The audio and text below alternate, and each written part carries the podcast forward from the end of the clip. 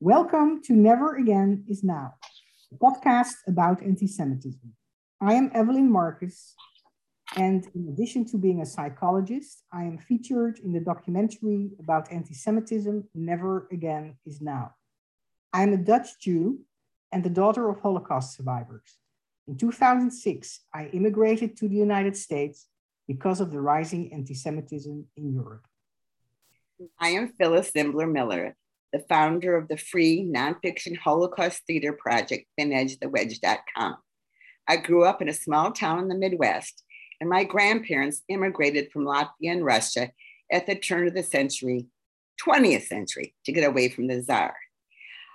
In 1970, only 25 years after the end of World War II, I found myself stationed with my US Army officer husband in Munich, Germany, which changed my life forever.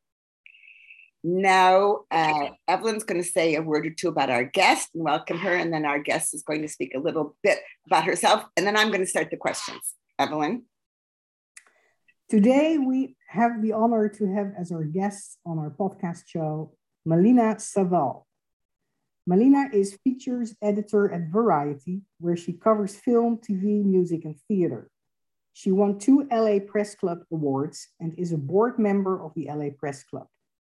Malina wrote screenplays for Touchstone Pictures and Walt Disney Films, and she wrote a book about the emotional wor world of male teens.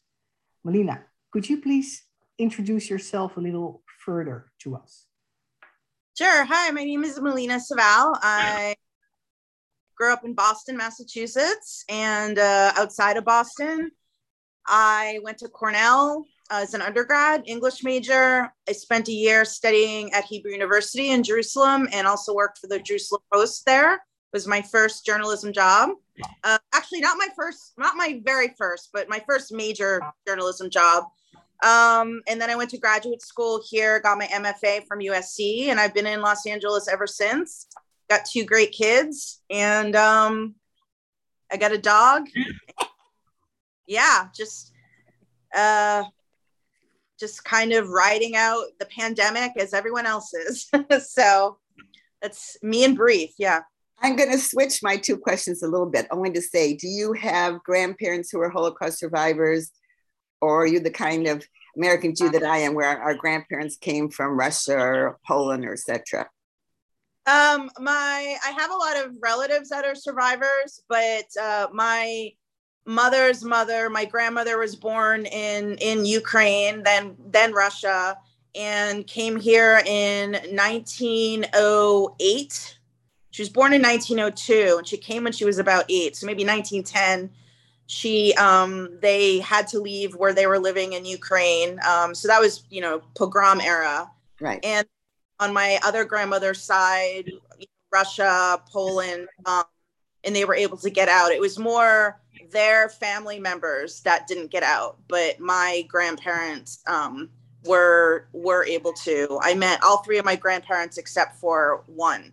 But so there's a lot of family members that are survivors, but my grandparents were able to escape and get out before. Do you remember how old you were when you first learned about the Holocaust? Did your family talk about it?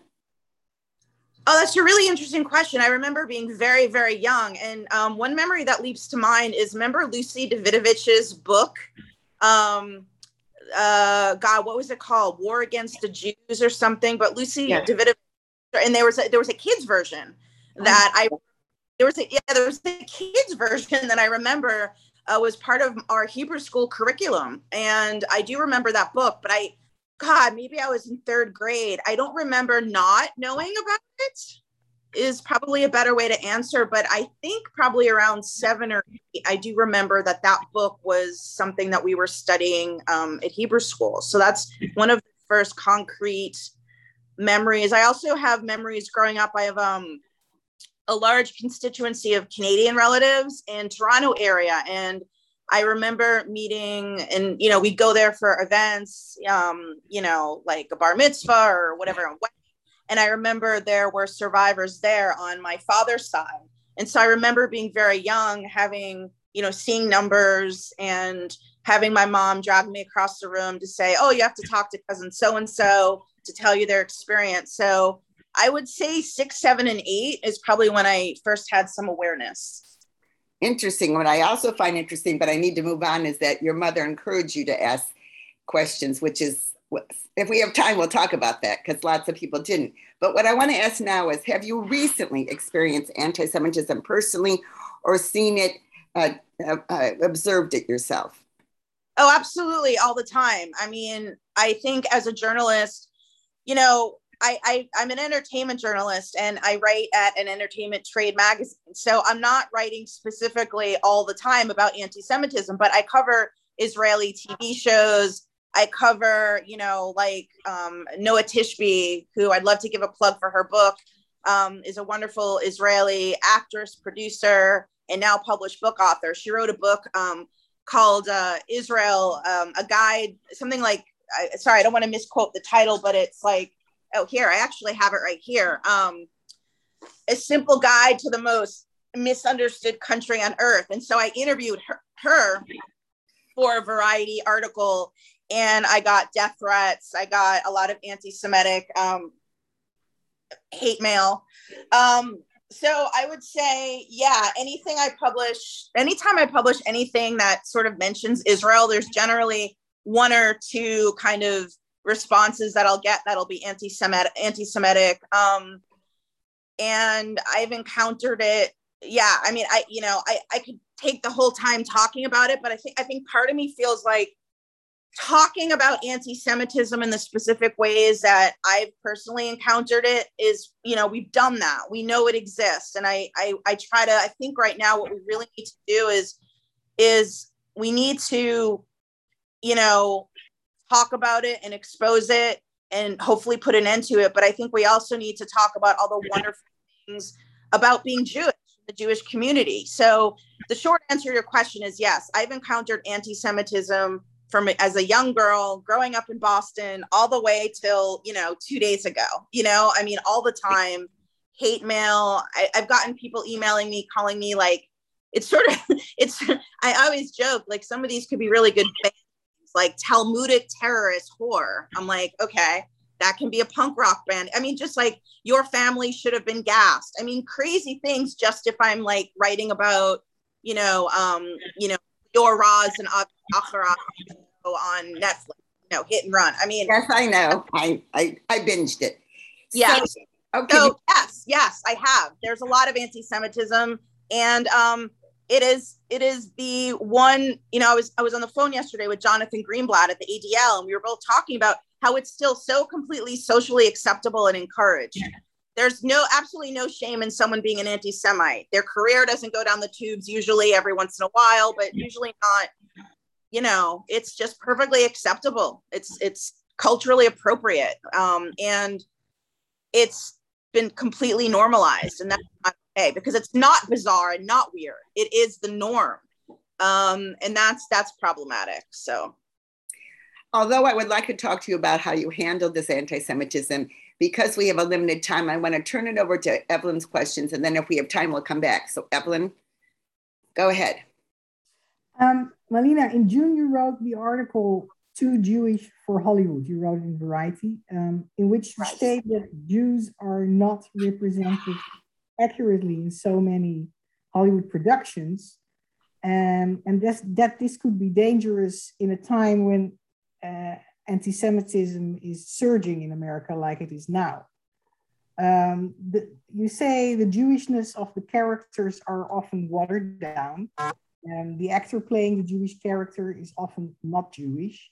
The spouse of the Jewish character is often not Jewish, all except you, you, your remark, you remark cynically, uh, except when it's about the Holocaust, then and everybody dies, yeah. the whole family is Jewish.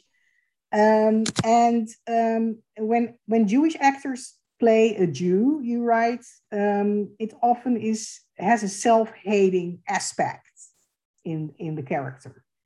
Um, in other words, you say, "God forbid Jews like being Jews."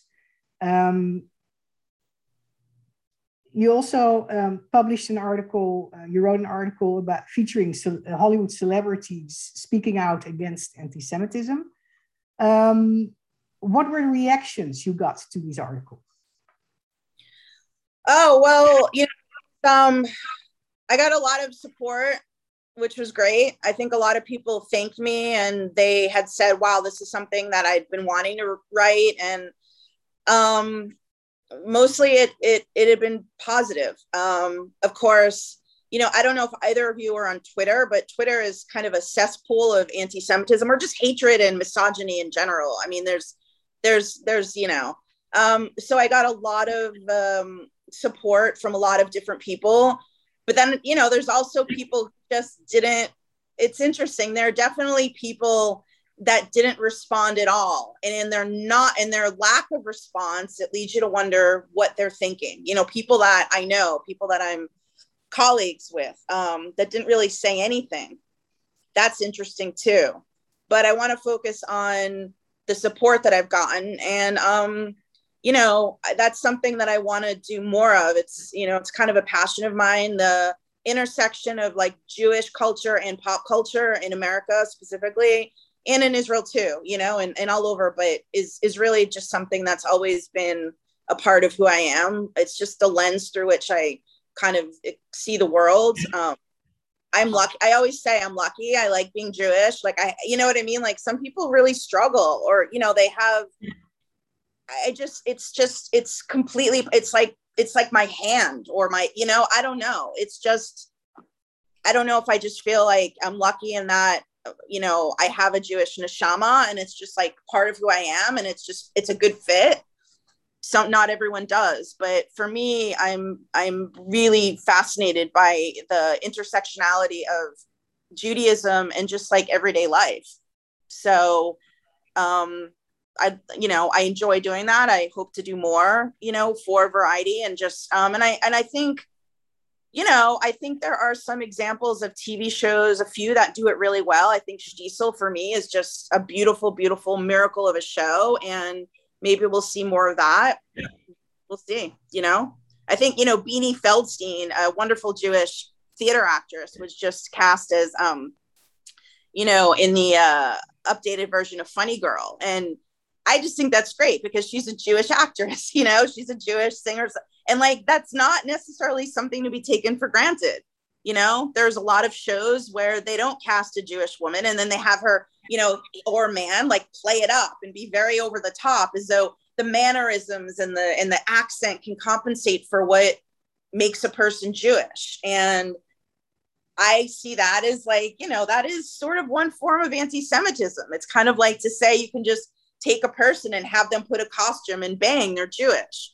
You know, I mean, we wouldn't say that about, you know, any other culture or ethnicity. And it should, the same should hold true for, for being Jewish. You know, it's not about the hair, not about the curly hair. It's not about the bagels. It's not about the food. That's part of it, but it's about the essence. It's just, you know, and so I think it is important that it, you know, not every character, not every Jewish character needs to play be played by a Jewish person, but there's just such a noticeable amount that aren't, you know, that it's just something that I think um, kind of triggered a response to. You know, it wasn't it wasn't even even Sarah Silverman, who I don't agree with on everything, but I, I really love her as a as a comedian. I think she's very smart. And even mm-hmm. she was saying, you know, she was she was like noticing it too. It's like impossible not to notice all of the non-Jews cast in roles of prominent Jewish women especially you know um, ruth bader ginsburg you know um, played by um, a non-jew you know um, lovely actress you know felicity but you know it's just it's something if you're jewish and you're aware of your judaism you just it's hard to it's impossible to ignore you know so it's just something that i um you know felt that really needed some discussing in a in a public forum so so why is that? You think that's um, that non-Jewish uh, actors are casted casted for the role? I mean, I think there's a lot of reasons, and I, I, you know, I can't speak with any authority on any particular casting decision. So, you know, I'm not at the studios. I'm not the casting director. Again, it doesn't mean that these people aren't lovely, wonderful. You know, Helen Mirren is playing Golda Meir. You know, I mean, um, she's clearly a wonderful actress, but it's so funny to me. You know, she, who knows, you know, she's probably a bigger sell. She's probably maybe she enabled funding. You know a lot of times they'll cast somebody because of you know the person's name and that can guarantee you know that the, the project will get greenlit. Maybe there's something you know the studios or whatever they don't want to be too jewish. Um you know i there's lots of there's lots of reasons you know? Um you know will the audience come to see somebody in a role? They'll probably be more apt to come see um, felicity jones as ruth bader ginsburg more than say maybe a jewish actress that looked a lot more like ruth bader ginsburg you know what i mean? There's a there's this like there's this tendency to like uh prettify you know like really kind of like make the jewish character almost look like a shiksa goddess you know uh, pardon you know if, if i'm offending anyone there but you know what i mean? It's just like they're they don't there's nothing by the time they're played by these people i mean let's face it helen mirren is a gore i mean she's a sex symbol. I mean this is a pinup woman. When you think of golda meir i mean this is a woman who she literally her ugliness she herself even said that it was her greatest political tool. I mean i think it was you know menachem begin called her you know what like the strongest man in the Knesset or whatever. I mean, so it's kind of funny that she's being played by like a bombshell, you know, a gorgeous, like, I mean, Helen Mirren is like fantastic. Um, but you know what I mean? It's like she's not Golda Meir. I'm sure she'll do a great job, you know, I'm sure she will. I'm sure it'll be an incredible film. Probably more people will go to see it rather than if it was played by someone else. You know, I don't know, but I'm not a casting director and I'm not a producer on on these projects anyway. Um, and i think it kind of has to do with a lot of the things that i just said. You don't want to be too jewish. You want to make the person look you know and when hollywood first started you know um, you know because jews you know were some of the head you know were the major heads of the first you know motion picture studios in hollywood. I mean one could effectively say jews helped create you know they created hollywood. I mean even then you know this isn't a new thing. I mean the, the, the actors cast they were very americanized. That was a whole idea assimilation you know to not look like you were coming from a shtetl. And so, change their names. Don't forget the names that had to be changed. The name and but all, but that's and that's not even specifically you know that and and of course that's not specific to that industry but you know these, these jews were not in they were not allowed to participate in other industries you know what i mean? And so yes i do. you know so i mean it's it's it's I think it's just more of the same, you know, you really, and, and I also wonder like, and, and again, I, I can't speak for other people, but I think that there's still a lot of residual kind of epigenetic trauma and fear about being Jewish in American society. I don't know if anyone really feels completely safe, really, you know? Um, so maybe that's, it's that. That, that. That's also a question I have about today a lot of the anti-Semitism today is directed at um, the Jewish state. Uh, yeah. So um, many American Jews uh, love Israel. That's what we still see uh, in all the surveys. Um, how is it still possible in, in, in Hollywood, if you work in Hollywood, uh, to express your love for Israel and, uh, and still have a career? Look, this is what I have to say. I think that I would always express my love for Israel.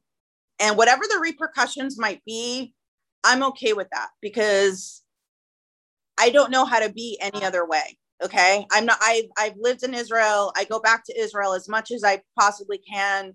I've gone there for work. I've, I've gone to, you know, Uh, film and TV seminars there. I've written stories about Israeli TV shows and films. And I mean, I am, it's so much a part of who I am. Like, I would look ridiculous suddenly being like, I'm, you know. So it's like anything else. Where's your level of courage? Where's your level of pride? What's your connection to Israel? There are Jews who have no connection to Israel and they don't want to have a connection to Israel they're probably not going to have but you know there are you know like obviously there are some people that can get away with it. You know barbra streisand can say whatever she wants you know. Why she's just a goddess. You know even bette midler could probably say whatever she wants. There's certain people um then there are some certain people that say things because I don't know, maybe they feel like if they say too much, they will alienate people. Um, I, I can't speak for everyone. I think it's very, very difficult to be to to outwardly express one's love and appreciation for Israel. I think absolutely, definitely comes with a host of potential repercussions. One hundred percent, it absolutely does. You know, I mean, there are people that have said things about Israel and yeah, maybe they're not working as much as they they were before. I, I you know, I don't know, but it generally there's always a response and it is really hard because there's so much, you know, really it goes back to the ignorance and the lack of education, you know? I mean, a lot of people today they're they're learning their history on Instagram and in Twitter. They're not reading books and they've never been to Israel. I mean, it's like the number of people that are so anti-Zionists that have never stepped foot in Israel in the Middle East I've spent time in the West Bank. You know what I mean? Like I, I, I've been all over. You know, I've been to Jordan. I've been, you know, to Egypt. I've spent a lot of time in that area. So I'm not going to say I'm an expert, but I think generally people that have experienced Israel, um, what they say has a lot more value than people that just, you know, look at a meme or whatnot and from there decide to educate themselves and form an opinion. And there's too much of that going on. And as we know, Israel is picked apart unlike any other country. And um, it is anti Semitic. I mean, that is just anti Semitism, it's deliberate. Um, anti Semitism existed way before the creation of the modern state of Israel. And now Israel is used as another tool in the toolbox of anti Semites.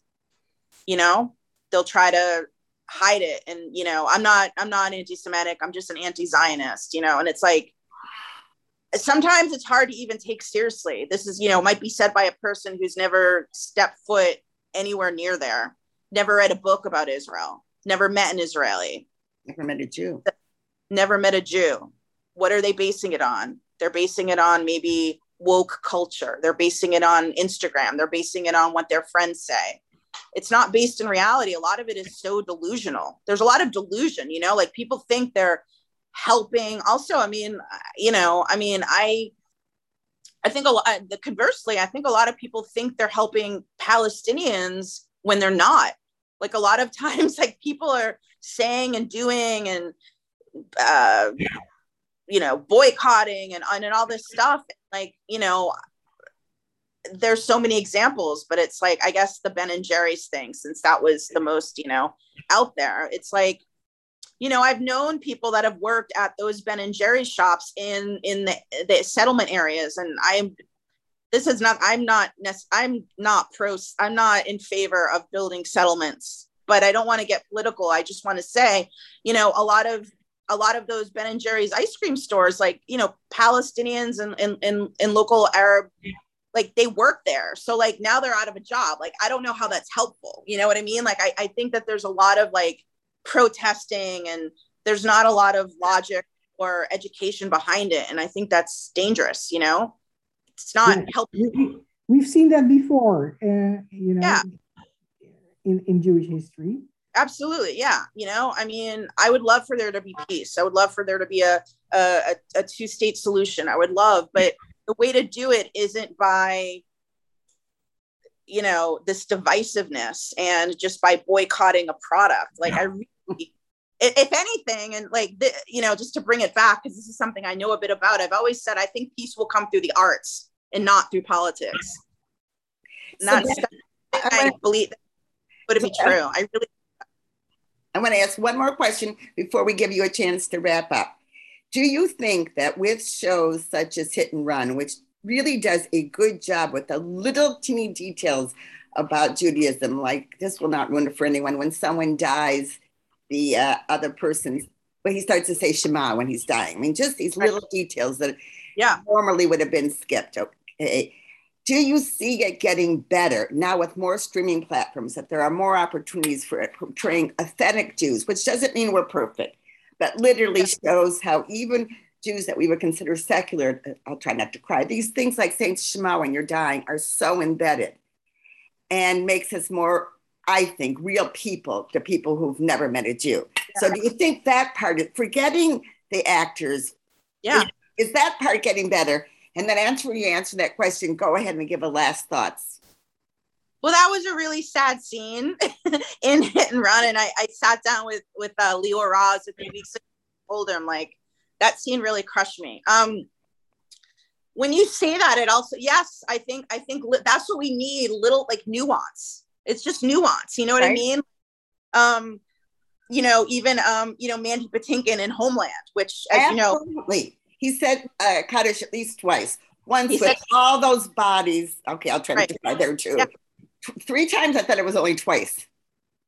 Oh no, no, no! I think twice. I think it was twice. Yeah, yeah. But I, I agree with you. It's like that. It's just called nuance. It's like you know, it's because because other than that, all they're showing is like the only people that talk like that are people in black hats. It's like no, okay, people running around like you know. Uh, I mean, secular Israelis. I mean, you know, when I when you think, I mean, I I always think of Daniel Pearl, you know, because those were the last words that he said. Yes. yes. Those, why don't you say for people who are so young listening to this show, they might not know what we're talking about.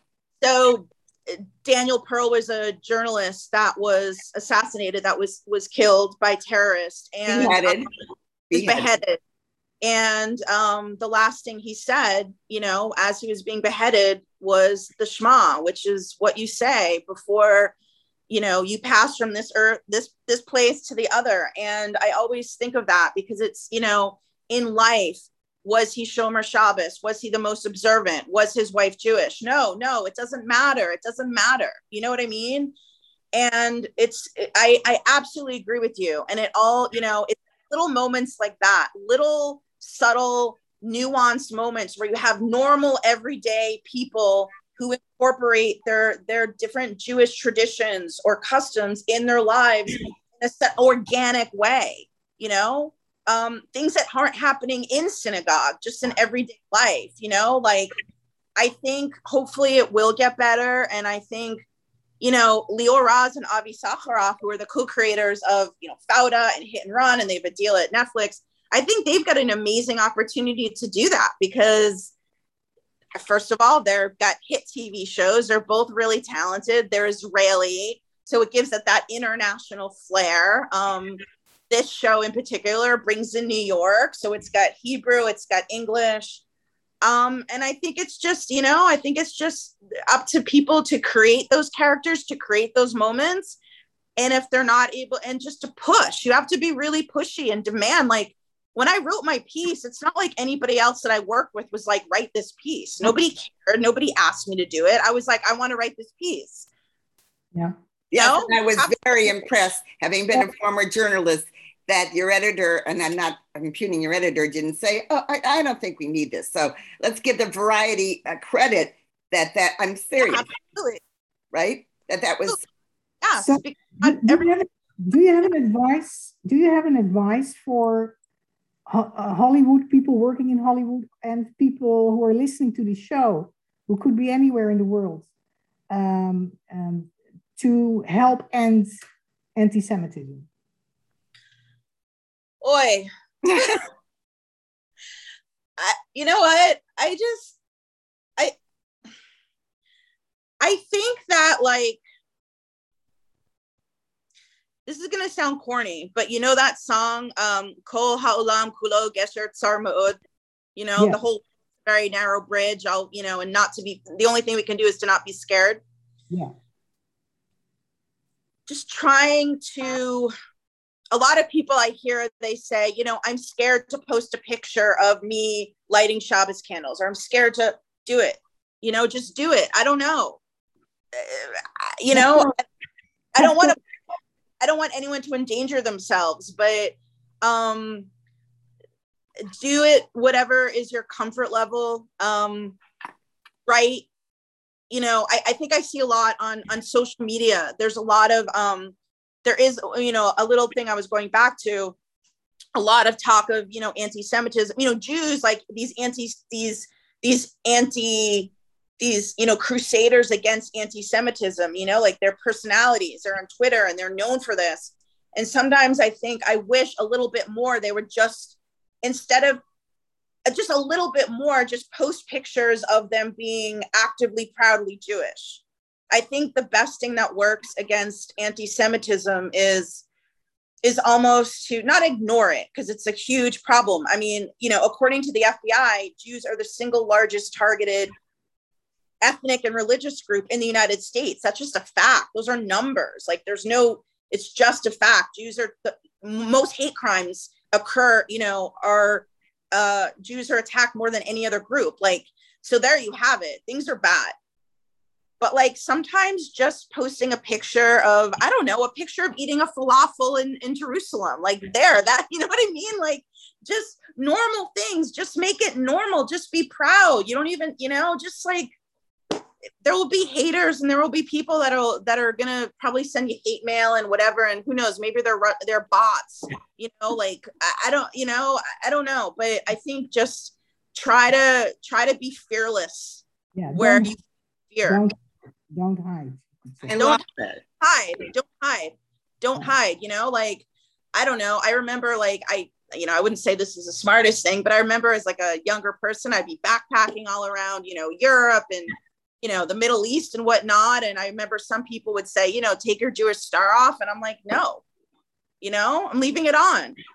Like if something's going to happen to me then then it let it happen to me while i'm wearing my jewish star you know what i mean i'm not going to hide who i am it's never been who i am it's hard for some people, you know. If I mean, we all remember too. Like, I mean, at the age where I came of, you know, bat mitzvah age was very much, you know, in the '80s. I was in Boston. It was a whole Refusenik era.